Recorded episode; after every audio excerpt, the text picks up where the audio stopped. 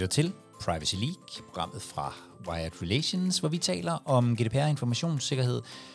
Jeg hedder Jakob Høgh Larsen, og i dag kommer det til at handle om det der virkelig, virkelig vanskelige, der ligger mellem marketing og GDPR.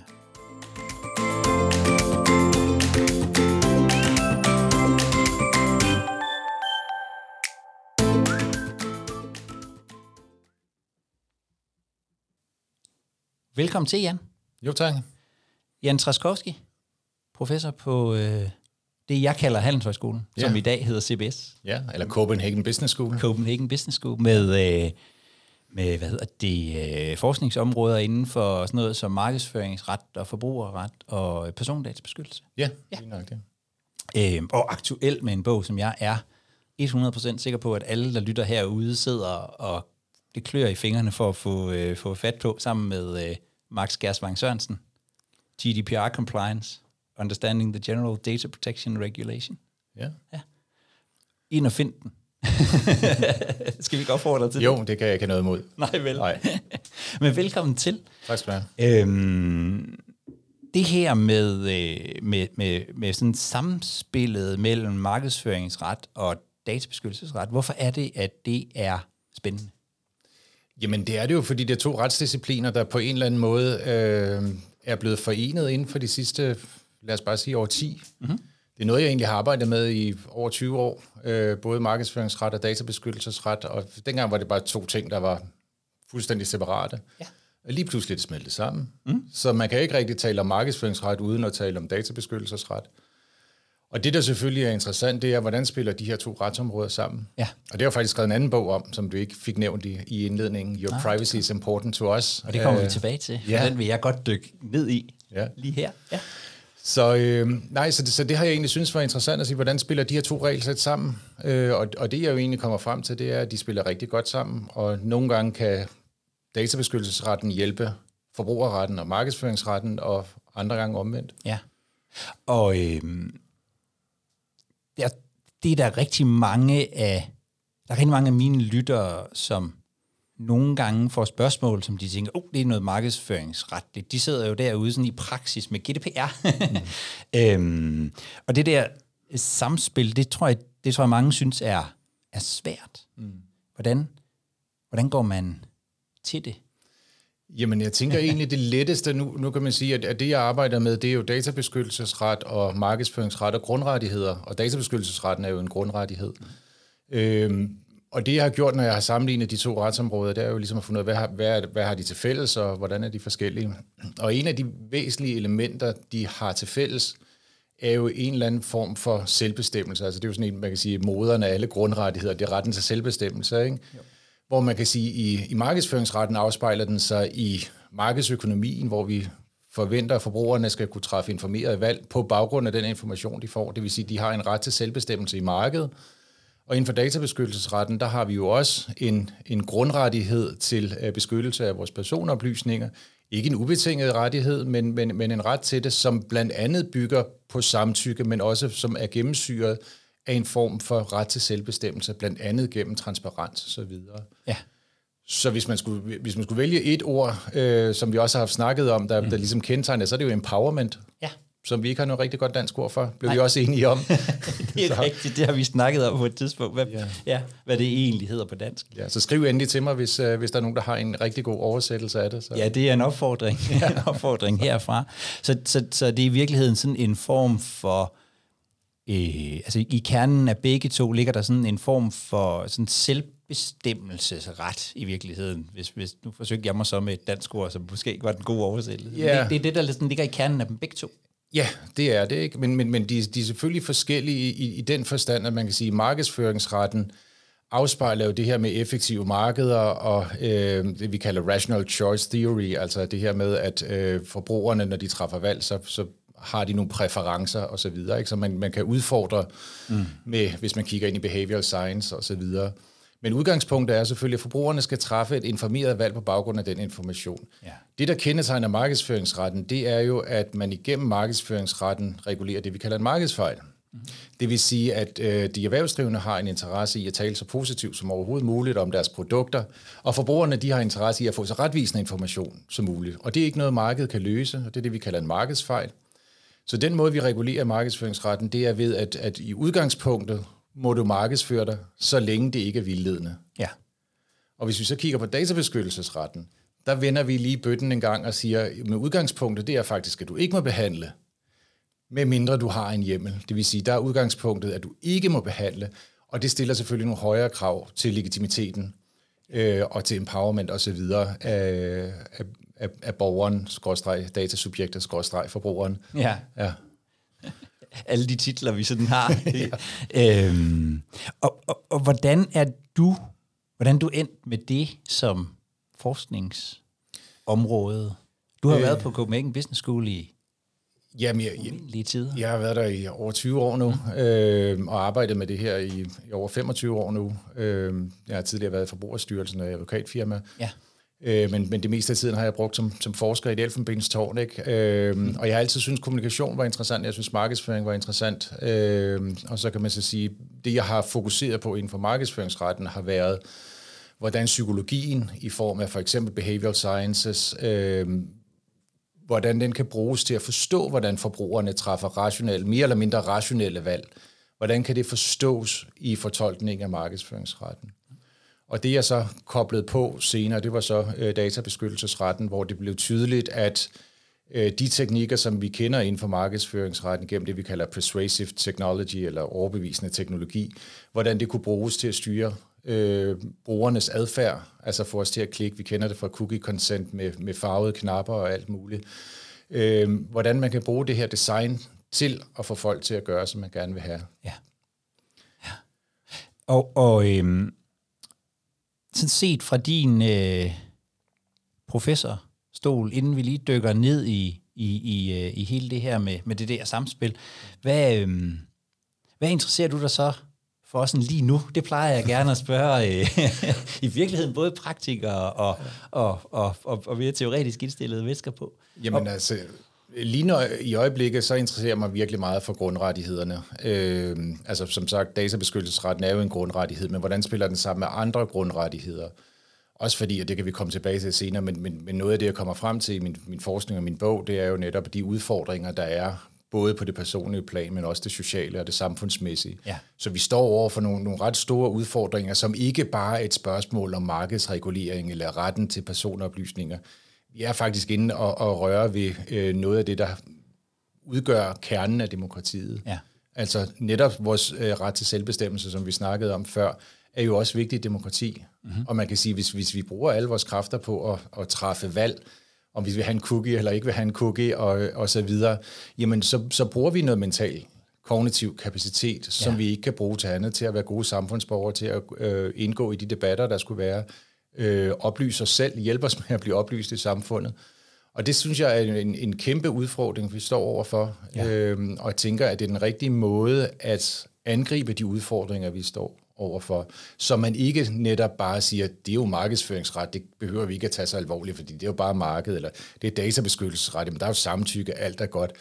Fordi sådan er det ikke. Altså, det har, det har nogle, nogle, øh, nogle større konsekvenser. Det har, man sige, det har været det, jeg har fokus på i bogen også, det er ligesom at få, få det op på den, den store klinge, ja. og sige, men hvad, hvad, hvad er det egentlig, hvis vi tager samfundsbrillerne på, hvad er det så, vi er op imod? Mm-hmm. Fordi hvis vi sidder og kigger på det her nedefra og op, så kan det jo godt se meget øh, ikke harmfuldt ud, ikke? Jo. Øh, fordi jamen, det er jo bare samtykke, det er jo bare min personoplysninger, og, vi kan komme tilbage til det her med at betale med personoplysninger. Ja. Men det, det virker bare så, det gør jo ikke så meget.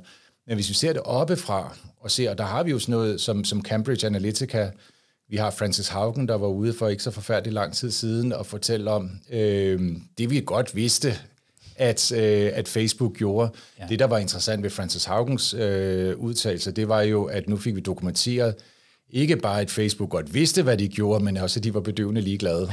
Eller i hvert fald opførte sig, ja. som om de var ligeglade. Ja, ja. Og, og den bog, som vi har hintet til øh, her, øh, det en bog, som kom sidste år øh, øh, for dig, som hedder Your Privacy is Important to Us. Og, øh, og hvor undertitlen er Øh, nu oversætter jeg lidt til dansk, men det er noget med, med menneskelig værdighed i, i, øh, i, i nye sådan datadrevne forretningsmodeller, altså beskyttelse af, af, af den. Og jeg tænker, det må betyde, at der er nogle forretningsmodeller derude, som i virkeligheden truer vores menneskelige værdighed, eller måske endda vores menneskelighed. øhm, hvad er det, du hvad er det, du ser det, og hvad er det for nogle modeller, eller hvad, hvad er det for nogle måder at tænke på og, og drive forretning på? Som ja.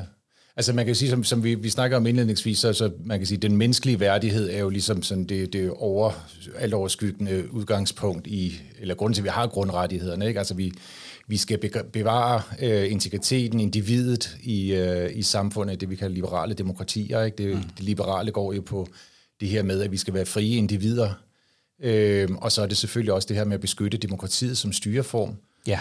øh, som jo er, man kan sige, nu, nu bruger jeg tid til, øh, når jeg snakker med mine studerende med at mm. diskutere, det her det er et antifragilt øh, system, fordi jeg spørger ofte mine studerende, hvad, hvad er det modsatte af noget, der er skrøbeligt? Og så siger de, jamen det er jo noget, der er robust eller resilient osv., alle de ord, vi kender. Ja. Men det er det jo ikke. Øh, og Nassim Taleb har skrevet en fantastisk bog om det, det er ikke noget, jeg har fundet på. Men, men, men pointen er jo, at det modsatte at noget, der er skrøbeligt, det er noget, der bliver stærkere, ja. når man udfordrer det. Ikke? Og mm. vi kender det fra vores hjerner, når vi bruger den, bliver den stærkere, vores muskler. Og det samme kan man sige om demokratiet. Så demokratiet er jo en styreform, der skal kunne udfordres, og derved blive stærkere, men den skal selvfølgelig ikke gå i stykker, fordi det kan demokratiet ligesom mennesker gøre. Ja. Og, og hvad er det for nogle, øh, hvad er det for nogle øh, datadrevne forretningsmodeller, der truer det her? Altså jeg, jeg, jeg mm. tænker, at de fleste, de fleste mennesker, når du siger det, tænker nok, at det er også, det er også Google og Facebook. Ja.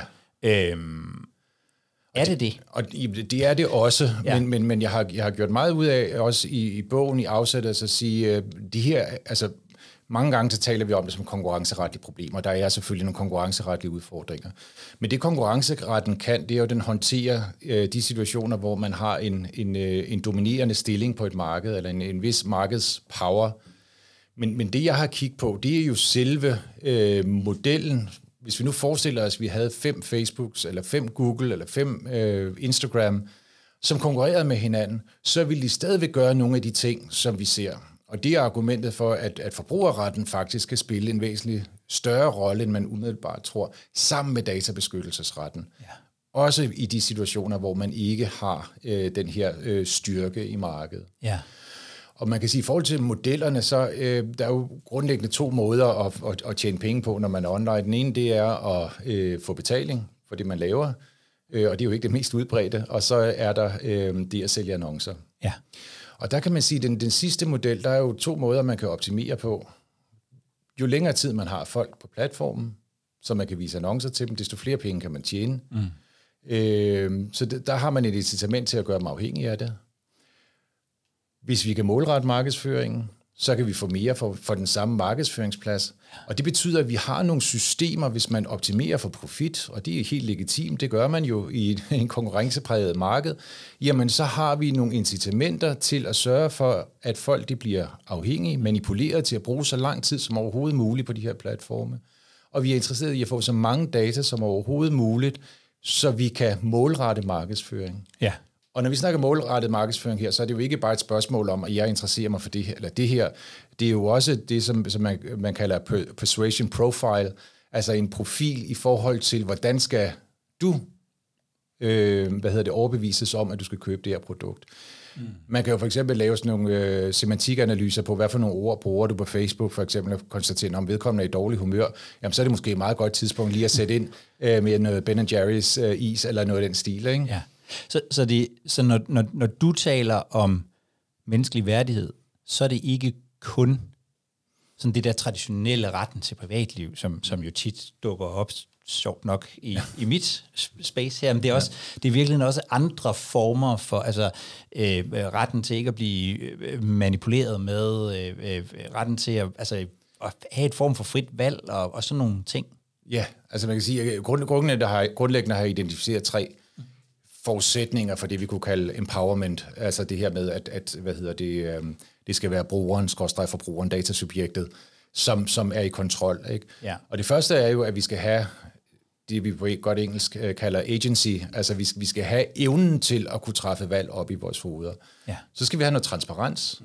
Vi er nødt til at forstå, hvad er det, der sker? Og det er jo der, der kan være nogle udfordringer med det her.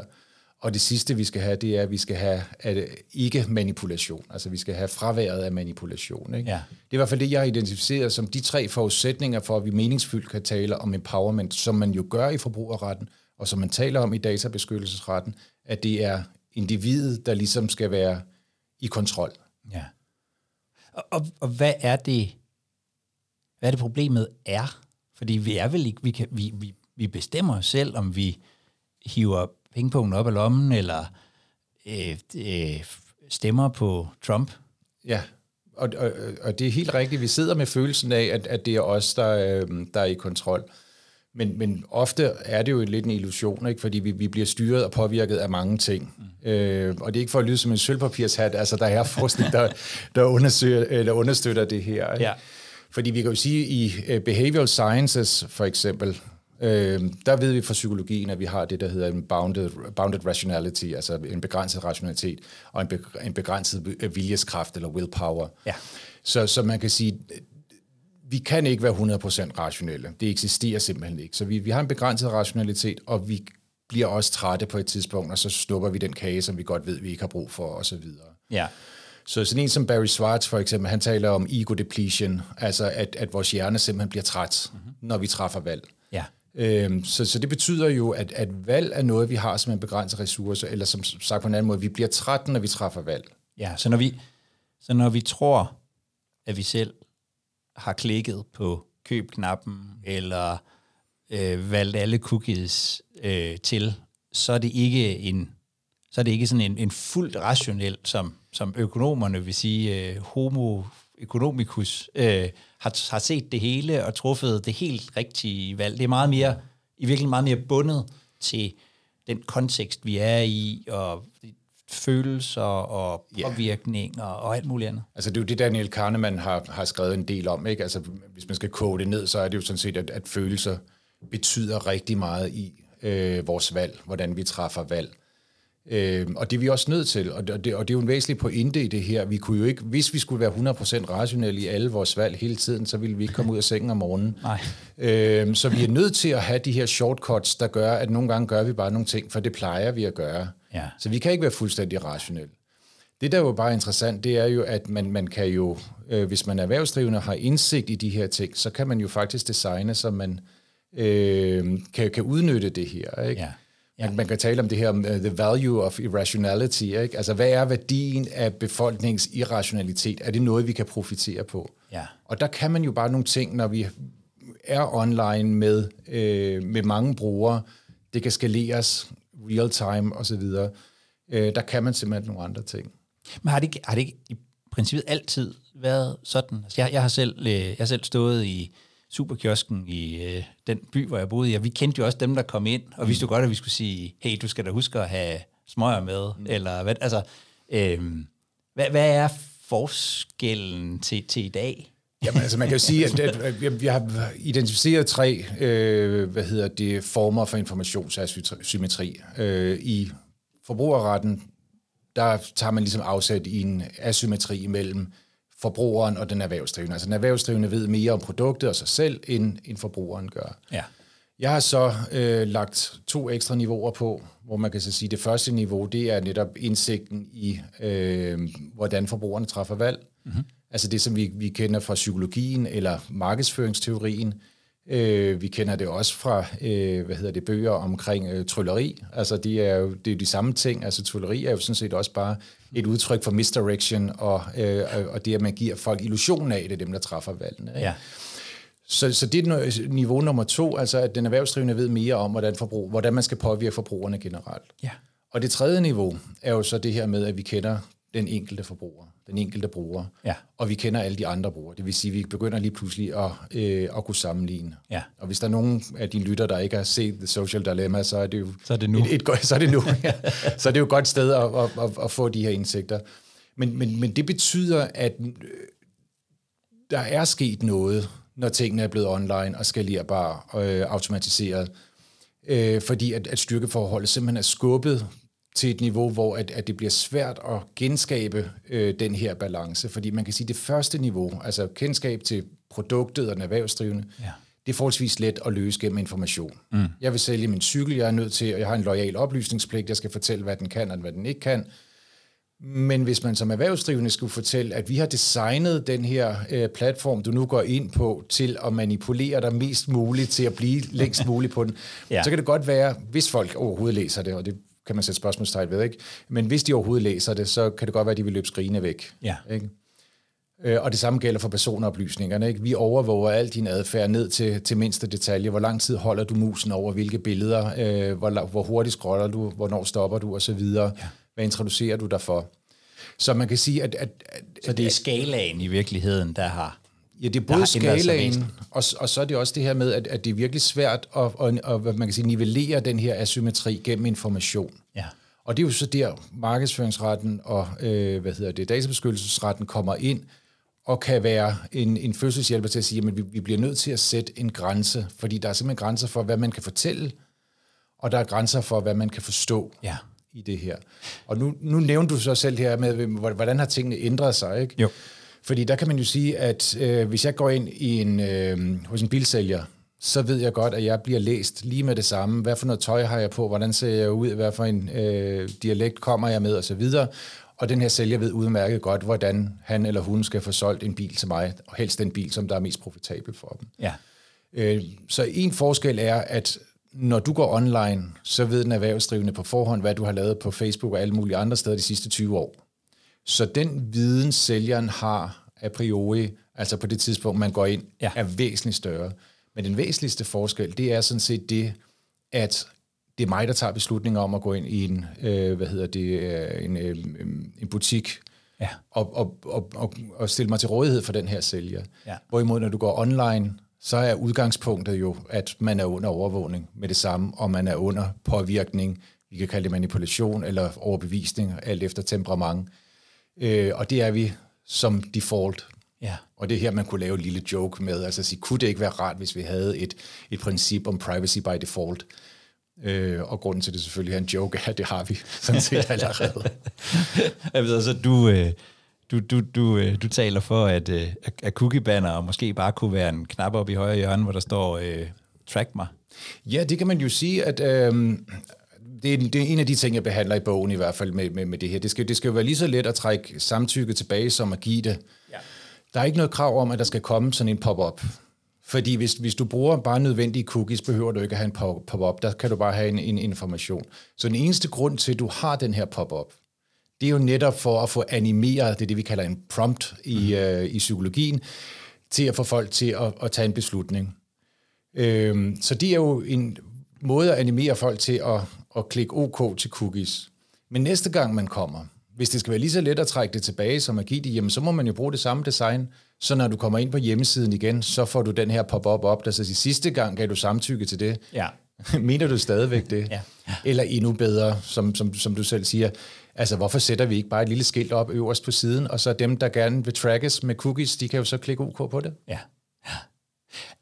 Den her, den her virkelighed, hvad betyder den for, altså for, øh, for, for, for markedsføringsretten og, og, og databeskyttelsesretten? Altså hvad, hvad, øh, hvordan løser vi det godt nok i dag med de regler, vi har? Hvad, hvad, hvad, hvad, hvad tænker du der? Altså, der ligger jo øh, nogle sager ved EU-domstolen, som er på vej, som, som vil fortælle os lidt om, hvilken vej vi går. Øh, jeg skal ikke lægge skjul på, at, at jeg synes ikke, det er gået særlig hurtigt. Øh, vi har nogle meget lange sagsbehandlingstider hos de irske myndigheder, og dine lytter vil godt vide, hvorfor det er vigtigt, at, ja. øh, at lige netop de irske myndigheders langsomlighed kan være problematisk i det her.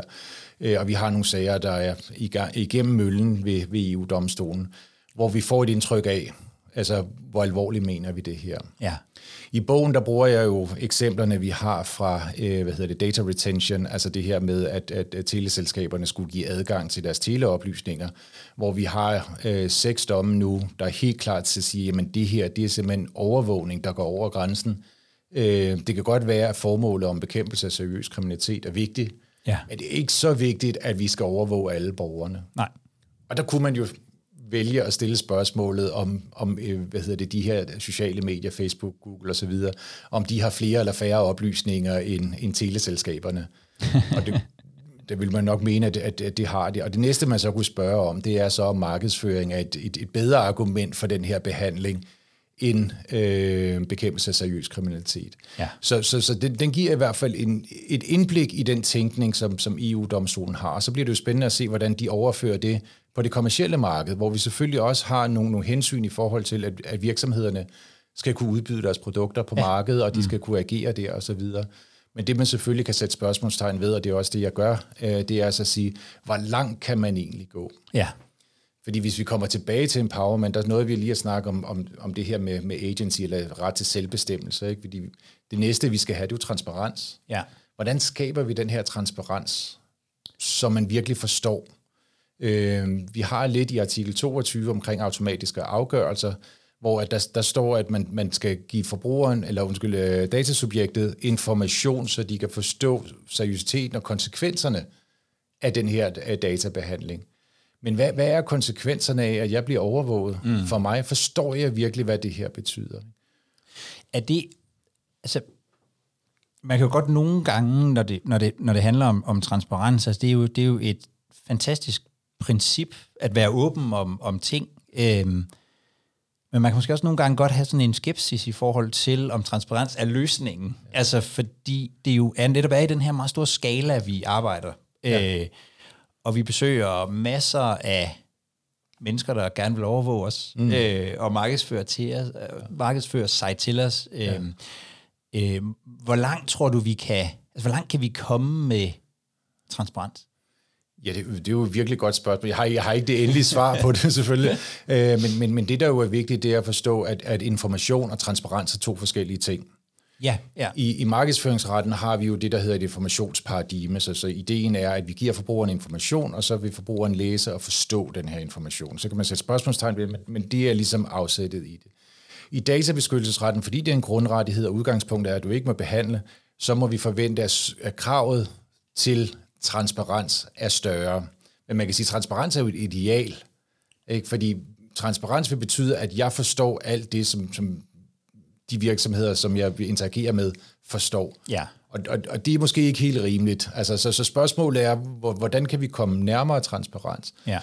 Og hvor langt kan vi komme med information? Hvor meget kan vi med rimelighed forvente, at, at forbrugerne læser og forstår ja. øh, i forhold til det? Også fordi, at man kan sige, at information har jo den fordel for de erhvervsdrivende, at de kan for det første kan de bruge den samme information til alle deres brugere. Mm. Ja. De lægger byrden over på den, der skal læse og forstå. Øh, det vil sige, at det er jo brugeren, der skal læse og forstå ikke kun den her virksomheds øh, oplysninger, men alle de virksomheder, de går.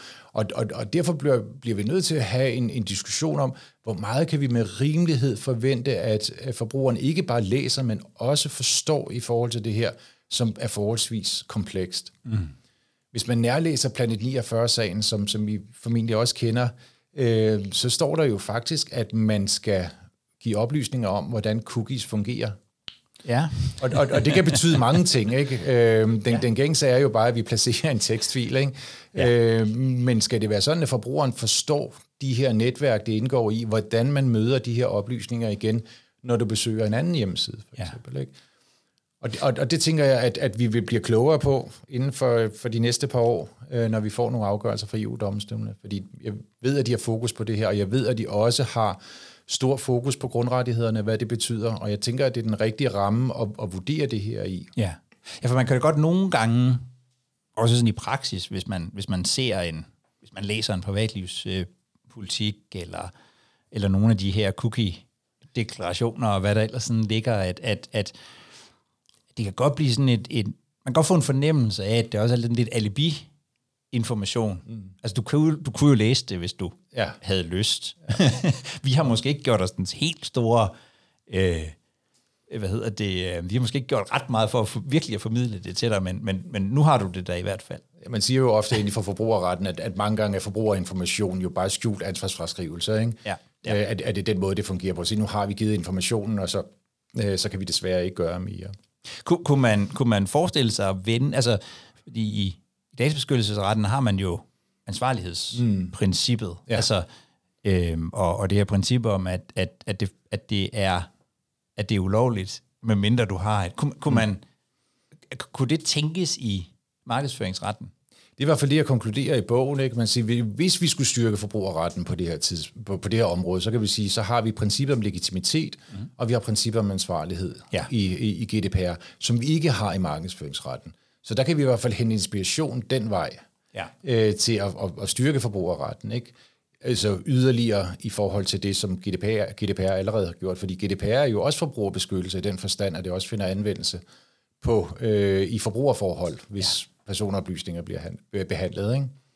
Jeg, jeg tænker, at, at lige præcis det her med legitimitet og ansvarlighed, altså jeg, jeg er med på, at der er masser af ting, som der foregår derude på databeskyttelsesområdet, som, ikke, som måske ikke er optimalt, men, men hvis vi sådan ser de sidste 4, 5, 6 år, mm. så har man flyttet sig meget på, på, på det område. Øhm, så, så det kunne også være, altså, er det i virkeligheden det, der sådan er tanken for dig på, på marketing, at med noget ansvarlighed og legitimitet, så begynder man måske også at tage det seriøst? Øhm, det vil jo kræve en ændring af, af markedsføringsretten, som, som den er nu, fordi den, den bygger ikke på de to principper, som, som vi har der. Nej.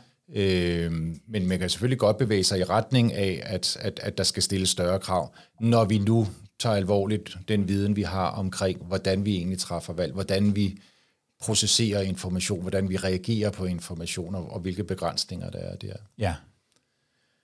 Og hvordan spiller, altså fordi en ting er markedsføringsretten og databeskyttelsesretten, men, men, men her er jo også et, et, sådan et helt menneskeretligt perspektiv. Hvordan spiller ja. det ind i hele det her billede?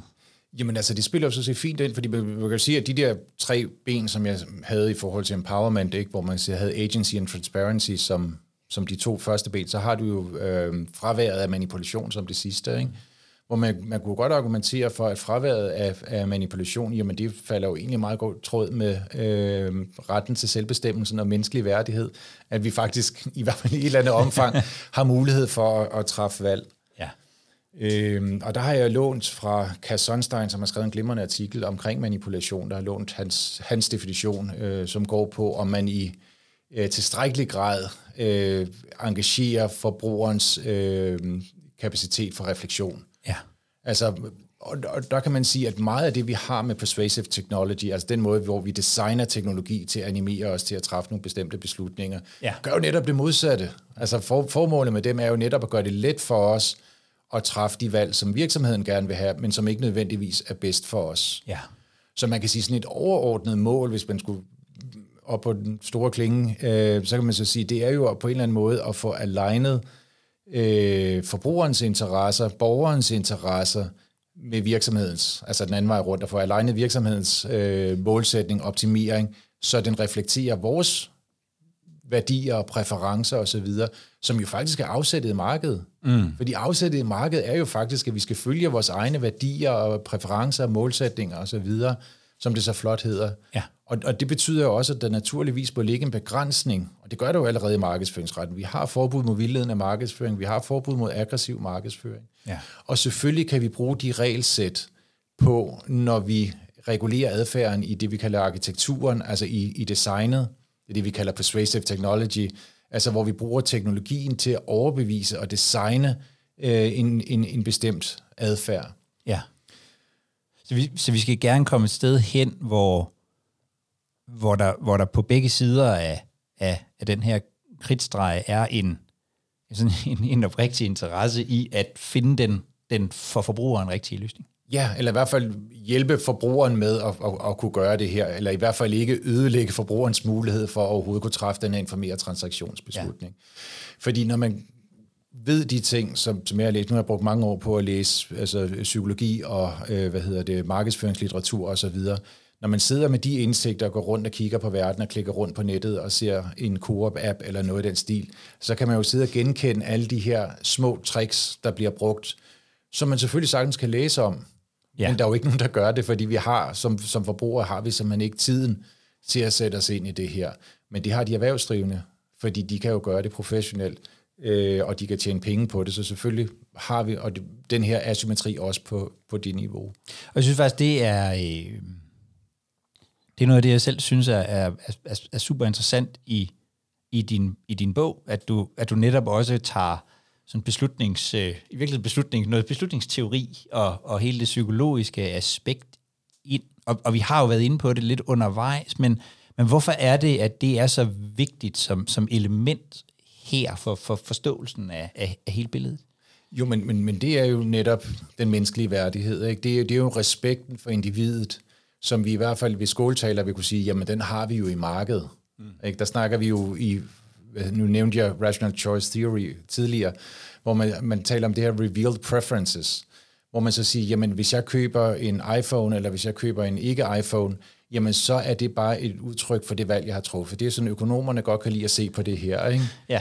Øh, men hvis vi prøver at træde et, et, spadestik, et spadestik dybere, øh, så kan man sige, jamen øh, det vi skal finde ud af, det er, hvordan skaber vi vores præferencer? Jeg når jeg underviser i det her, øh, så plejer jeg at sige, prøv at høre, næste gang I skal ud og købe noget syltetøj, så gå lige ind og, og, find et supermarked og find ud af, hvad er jeres værdier og præferencer for syltetøj, og så læs ingredienslisten på dem alle sammen, sammenligne dem, og finde ud af, hvad der passer bedst på jeres præferencer, og det er jo fuldstændig umuligt. Ja. Og derfor skal vi have hjælp, og den hjælp, vi får, er jo så erhvervsdrivende, der prøver at overbevise os til at, at købe deres produkter, og det er jo fint nok og helt legitimt, fordi uden markedsføring vil tingene falde sammen.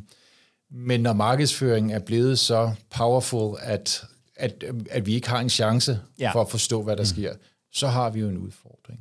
Og der er så en, en, i virkeligheden en grænse mellem, kan man sige, oplysende markedsføring, og så, og så udnyttelsen af de der shortcuts, som vi tager som forbrugere. Fuldstændig. Og det, og det, man kan sige, det, er jo, det er jo et helt grundlæggende spørgsmål inden for markedsføringsretten, hvor, hvor går grænsen mellem den legitime påvirkning og den illegitime, den ulovlige manipulation? Ja. Øh, og, og der kan man altså blive meget oplyst af at læse lidt om, både hvordan vi træffer valg, men også om, øh, hvad psykolog, psykologerne siger til markedsføringsfolkene, om hvordan man skal påvirke folk. Ja. Øh, og, og, og når man har den viden, så, så vil man vide, at der, der er simpelthen en, en ubalance her, som man bliver nødt til at tage hånd om. Især fordi også når vi snakker personoplysninger, så bliver vi jo også langt hen ad vejen manipuleret, nudget til at træffe nogle, øh, nogle valg, som jo ikke nødvendigvis stemmer overens. Ja. Og så får vi jo så, altså inden for markedsføringsretten og mange andre steder, øh, der er formentlig nogen, der kender uh, Yuval Harari og Sapiens øh, for eksempel, der fortæller om, hvor meget storytelling egentlig betyder for vores forståelse af verden. Altså grundlæggende forstår vi jo alt igennem storytelling. Ja. Og det er jo noget, markedsføringsfolkene også ved. Så, så når man, man læser og, om, at, at, at man vil gerne bruge personoplysninger til at tilpasse vores oplevelse, altså hvem kan have noget imod det? Altså med mindre, hvad vi forstår, hvad det betyder, hvad er konsekvenserne af, at vi får tilpasset den her oplevelse til os. Ja. Og en af, af, af de frames, jeg har meget fokus på, det er det her med at betale med personoplysninger. Ja. Øh, fordi det er jo det, vi er blevet fortalt hele tiden, vi betaler med vores ja. personoplysninger. Og det er jo et drønsmart trick, fordi det gør jo, at jeg kan bruge de samme personoplysninger til at købe en masse forskellige ydelser på nettet. Så det er jo egentlig mig, der er den smarte, fordi det, jeg snyder de erhvervsdrivende, fordi jeg tager de her oplysninger og kan bare give dem alle mulige steder og få noget gratis. ja, præcis. Og så kan man jo så spørge, jamen, men hvordan er det reelt, man betaler? For jeg mener faktisk, det er, det er vildledende markedsføring at sige, at du betaler med personoplysninger, fordi du betaler med noget andet. Men, men du betaler for eksempel med penge. Mm. Øhm, og jeg har gjort, jeg har også øh, i bogen øh, nogle diskussioner, jeg har haft med mere end 1000 studerende nu, hvor jeg stiller spørgsmålet, hvem betaler for Facebook? Altså nu er jeg så gammel, så for mig er Facebook bare udtryk for social medietjeneste, så det kunne være hvad som helst. Hvem betaler for det? Og der går det som regel ret hurtigt. Altså, nogle siger, det er gratis, andre siger, at vi betaler med vores personoplysninger. Og så kan man sige, men Mark Zuckerberg, han kan jo ikke købe brød vel, for, for personoplysninger. Man kommer ikke med en USB-stik og så siger, jeg vil gerne have noget brød, her har du nogle data. Ja. Nå ja, men det er jo, der er jo så nogle erhvervsdrivende, der betaler for de her annoncer, der bliver vist. Okay, fair nok. Hvem betaler så dem? Mm. Ja, dem, der køber produkterne. Nå. Kunne det være jer? Åh oh ja, det kunne det måske godt. Så man kan sige, det er jo et eksempel på, at vi rent faktisk betaler med rigtige penge. Ja. Det skal bare igennem nogle forskellige led, øh, før vi kommer dertil. Ja, og i virkeligheden her er også et af de der shortcuts igen, hvor vi, hvor vi tror, det er billigere, end det er. Ja, fordi, og, og, og man kan sige, det er jo, det er jo et af mine øh, kæpheste i forhold til det her, det er jo, at forbrugerne skal forstå, hvad går det her ud på. Ja. Øh, fordi det forstår vi ikke, og vi forstår det slet ikke, hvis, hvis vi tror, at vi betaler med vores personoplysninger. Det man så kan spørge, når man så har erkendt, at man faktisk betaler med, med rigtige penge for at finde ud af, om folk virkelig har forstået det, det er så at sige, men øh, Facebook vil argumentere for, at de viser os målrettede reklamer, så vi ikke skal spilde tiden på irrelevante reklamer. Er det en god ting? Og der er selvfølgelig nogen, der stadigvæk siger, jamen jeg vil da gerne have relevante reklamer. Og Fair nok, altså hvis man går på sociale medietjenester for at se reklamer, så vil man selvfølgelig gerne have dem så relevante som muligt. Men hvis man kommer i troen af, at det her det er en gratis tjeneste, så burde man faktisk have en interesse i så irrelevante reklamer som overhovedet muligt. Fordi på den måde kommer vi nærmere øh, ja, det, det som de lover, er at det gratis. er gratis. Ja, ja. ja. Tror, tror, du, øh, tror du, at... Altså, øh, fordi en ting er jo sådan konkret transparens. Altså det her, det er det, vi gør. Men noget andet, det er jo i virkeligheden en viden om det, de gør. Altså øh, alle de her altså, øh, måder at gøre tingene på. Øh, når jeg spørger, så er det lidt fordi, nu afslørede jeg for dig, lige inden vi startede, at jeg har lavet sådan noget scenehypnose. og, øh, og der har jeg nogle gange den oplevelse, at jeg kan fortælle folk præcis, hvad jeg har tænkt mig at gøre, og alligevel snyde dem mm. ved at gøre nøjagtigt det, jeg har sagt, jeg gør. Ja. Øhm, og jeg, jeg kan godt være sådan lidt i tvivl om, om den der brede informationsindsats i virkeligheden har en virkning i den konkrete situation. Altså, trykker jeg i virkeligheden alligevel på den røde knap? Ja. Hvad, hvad, hvad, hvad, hvad tænker du om, om det? Det er måske lidt uden for, for juristens øh, øh, ansvarsområde, men, men alligevel. Altså jeg vil sige, helt generelt er jeg jo meget, blevet meget nysgerrig på, hvordan man træffer valg. Så jeg har, en, altså, så jeg har jo lagt mærke til, hvornår man falder i, og hvornår man ikke falder i. Ikke? Hvor, hvorfor var den her shoppetur så dyr, som den var, når jeg kun skulle ned og have mælk? Ikke? Ja. Øhm, så, så, og, og, og man kan sige, det er jo en af de store indsigter, også fra Kahneman og så videre, når vi, når vi kigger på, øh, hvad hedder det, optiske illusioner for eksempel, som jeg også bruger nogle gange som eksempler, ja. der, kan vi, der ved vi jo godt, det er en optisk illusion, men vi kan jo ikke slå det fra. Ikke? Det er jo ikke sådan, når man kigger på den, den her, for eksempel, hvor man har to pinde, som man godt ved, der er lige lange, men hvor man så har nogle, nogle vinkler, der, der peger hver sin vej. Øh, det er ikke sådan, at vi siger, at de er lige lange, og så ser de lige lange ud, for det gør de ikke. Nej. Og det samme kan du sige med, med, med, med de her biases and heuristics, som, som, som Kahneman og andre gode mennesker øh, skriver om. Det er ikke noget, vi bare kan slå fra, fordi det, det er jo vores følelser. Vi kan blive bedre til at håndtere det, vi kan blive mere bevidste om det. Vi kan altså ikke slå det fra. Fordi hvis vi slår det helt fra, så bliver det simpelthen for svært at være menneske. Ja. Som jeg også sagde før, man siger, vi, vi er jo nødt til at træffe de her shortcuts og have de her biases for overhovedet at kunne komme igennem en dag. Ja. Hvor, øh, hvor, hvor, hvor ligger ansvaret? Er det, er det hos, øh, hos virksomhederne? Er det hos øh, forbrugerne? Er det hos... Øh, øh, nu sidder jeg og peger op i luften. Det er fordi, der peger jeg på EU og regeringer og sådan noget. ja, øh, det er virkelig et godt spørgsmål. Ikke? Øh, selvfølgelig er det virksomhederne har et ansvar for at lave markedsføring, som er lovlig, og de skal behandle oplysninger lovligt. De skal sørge for, at samtykke faktisk er en, reelt, en reel handling, den er informeret og øh, granuleret og, og, og så videre. Altså, så, så, så virksomhederne har selvfølgelig en opgave. Myndighederne har også en opgave i at få håndhævet de her ting. Øhm, de irske myndigheder skulle ikke være så lang tid om de her ting. Man kan godt fornemme en, en vis utilfredshed, særligt hos de tyske myndigheder, er franske myndigheder osv. Ikke? Ja. Øhm, så, så selvfølgelig skal der gøres noget fra, fra myndighedernes side. Men vi er lidt i et limbo i øjeblikket, hvor at man kan sige, at, at, at retstilstanden er ikke klokkeklar på mange områder. Og det er jo noget, der er til fordel for de virksomheder, som bare kører der ud af, der, der lever lidt efter det her Nike Just Do It-princip, ikke? Ja. Øh, og så må vi så blive stoppet, øh, når vi bliver stoppet. Men i de der 4, 5, 6 år, der går, før vi bliver stoppet, så har vi genereret en masse, øh, hvad hedder det, en masse økonomi, men også en masse brugere, en masse markedspower, som så kan sige, okay, nu bliver vi nødt til at lave det om, men, men vores, vores markedskraft har vi stadigvæk.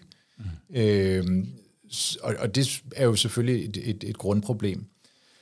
Jeg tror ikke, og det, er, og det er lidt kontroversielt måske at sige, men jeg tror ikke, jorden kommer til at løse det her. Nej. Jorden er en, en, en vigtig, et vigtigt element, og vi skal have nogle, nogle klare afgørelser, vi skal have noget effektiv håndtering, og vi kan godt komme tilbage til bødestørrelsernes manglende effekt. Øh, Men, men jeg tror grundlæggende, at, at det her det skal komme nedefra. Mm. Og, og, og det er også det, jeg vil gøre folk i stand til med bogen. Den er skrevet til, til et bredt publikum, så det er ikke kun en jurabog, det er også en psykologibog, øh, men det er også en, en samfundsbog i, i den forstand, at, at hvad kan vi gøre som almindelige borgere i forhold til at forstå, hvad, hvad går det her ud på. Og, og det er måske også der, hvor vi i virkeligheden kan bruge transparensen. Altså en ting er jo, at, at fordi det, så, så ved vi i hvert fald, at informationen ligger der. Så, vi, mm. så kan det godt være, at det ikke er os alle sammen, men så er det måske nogle engagerede forbrugere, der Ja, og så tænker jeg også meget, øh, jeg tror meget på samtalen. Den er jo, den er jo, ja. den er jo udfordret, samtalen. Ikke? Altså den her en til en, gå en tur i skoven og blive klogere på, hvad vi mener om noget. Men jeg ser også nogle positive tendenser i samfundet, når jeg ser, hvordan folk de lægger deres telefoner væk. Jeg tror, vi snakkede om på et tidligere tidspunkt, det ja. her eksempel, som, som jeg kom med, at, at, at nogle unge mennesker, når de, de mødtes og skulle ud og drikke en øl, eller hvad man nu drikker, at så lagde de alle deres telefoner i en stak på bordet, og den første, der rækte ud efter sin telefon, tog regningen. Det er helt genialt. så det er i hvert fald en glimrende måde at, at håndtere den her mangel på selvkontrol, der er. Ikke? Ja. Øhm, fordi det, jeg er lidt nysgerrig på, det er, hvorfor er det, vi gør øh, de her ting, vi gør? Ikke? Hvorfor er det, at øh, hvis man sidder med nogle mennesker, man holder af, og den ene går på toilettet, hvorfor er det, at, at begge hver især tager deres telefon frem som en automatreaktion? jeg er nysgerrig på det. ikke, fordi ja. det nødvendigvis er noget galt i det, men, men det er, vi er jo lidt over i Pavlov, øh, øh, hvad hedder det, conditioning. Ja. Altså, og, og for dem, der ikke kender det, så er det jo et spørgsmål om, at, at man kunne få, øh, hvad hedder det, mundvand frem i hunden, når man giver dem noget mad, og hvis man så ringer med en klokke samtidig, så kan man vende hundene til, at når klokken ringer, så savler de. Så, så savler de. Ja. Øhm, og, og det samme kan man jo sige, det er jo også det, der sker på en kæmpe skala i forhold til samfundet. Vi, vi kan simpelthen ikke sætte os ned, uden telefonen den kommer frem. Og det synes jeg jo godt, vi kunne have nogle samtaler om, øh, og vi skal have nogle samtaler med vores børn, med vores institutioner, skoler, øh, uddannelsesinstitutioner for den sags skyld. Altså alle steder, hvor vi kan få de her samtaler. Og det er faktisk noget af det, jeg håber allermest på med bogen. Ja. Det er at kunne komme ud og, og have nogle gode, meningsfyldte samtaler i bredere kredse for at forstå, hvad koster det her? Fordi vi forstår det ikke. Og for at komme tilbage til det her med, at vi betaler med, med vores personoplysning. Det er jo ikke personoplysningerne. Nogle gange er det rigtige penge, vi betaler med. Ja. Men hvis vi optimerer for profit, som vi snakkede om, så vel at mærke stadigvæk er helt legitimt, så er det jo vores tid, der bliver brugt på det, øh, men det er også vores opmærksomhed. Og når vi tænker over det, altså, og, og det er jeg ked af at fortælle til, til alle nu, men vi skal dø alle sammen, ikke? i hvert fald de fleste af os. Øh, så vi har, altså vi kan jo sidde og tælle de sommerferier, vi har tilbage i vores liv. Kunne det så ikke være lidt interessant at så sige, at du betaler faktisk med din tid, og du betaler med, med din opmærksomhed en begrænset ressource, som du kunne bruge på mange andre ting som du kunne bruge på demokratiet, du kunne bruge det på dine børn, på dine venner. Og vi ved fra alle lykkeforskerne, at, at det, der jo egentlig gør folk lykkelige, er selvfølgelig penge op til et vist niveau, men med et forholdsvis lavt niveau. Ja. Derefter så er det spørgsmål om, hvad er det for nogle interaktioner, du har? Hvad er kvaliteten af de sociale interaktioner, du har? Det er det, der skaber lykke. Så kunne vi ikke prøve at optimere for det? Ja. Og det har du og skrevet en, øh, en rigtig god bog om. Jeg er to tredjedel igennem den, og, øh, og, ja, og det er fuldstændig rigtigt. Det, den er ikke kun til jurister, fordi det er, den, kommer, den kommer virkelig øh, bredt omkring. Um, your privacy is important to us. Ja. Um, og øh, som er kommet på, ja, ikke dit eget forlag, men dit forlag, fordi du udgiver jo ikke kun dine egne bøger, mm. men øh, Extuto, ja. øh, som, øh, som jeg i øvrigt synes, man skulle huske at gå ind på en gang imellem for der kommer rigtig meget godt. Mm. Der kan man være sikker på, at det i hvert fald er god kvalitet. Øhm, Jan, tusind tak, fordi du øh, ville komme forbi. Nu har vi i hvert fald haft en, øh, en, en samtale om øh, marketing og beslutninger og demokrati. Ja. Øhm, tak fordi du... Øh, Jamen tak, selv tak, det var en fornøjelse. Du har lyttet til Privacy League, programmet fra Wired Relations, hvor vi taler om GDPR informationssikkerhed. Og hvis du vil være sikker på at få nogle af de her udsendelser ind i dine ører, skal du trykke på abonnement på den podcast-app, som du nu benytter dig af.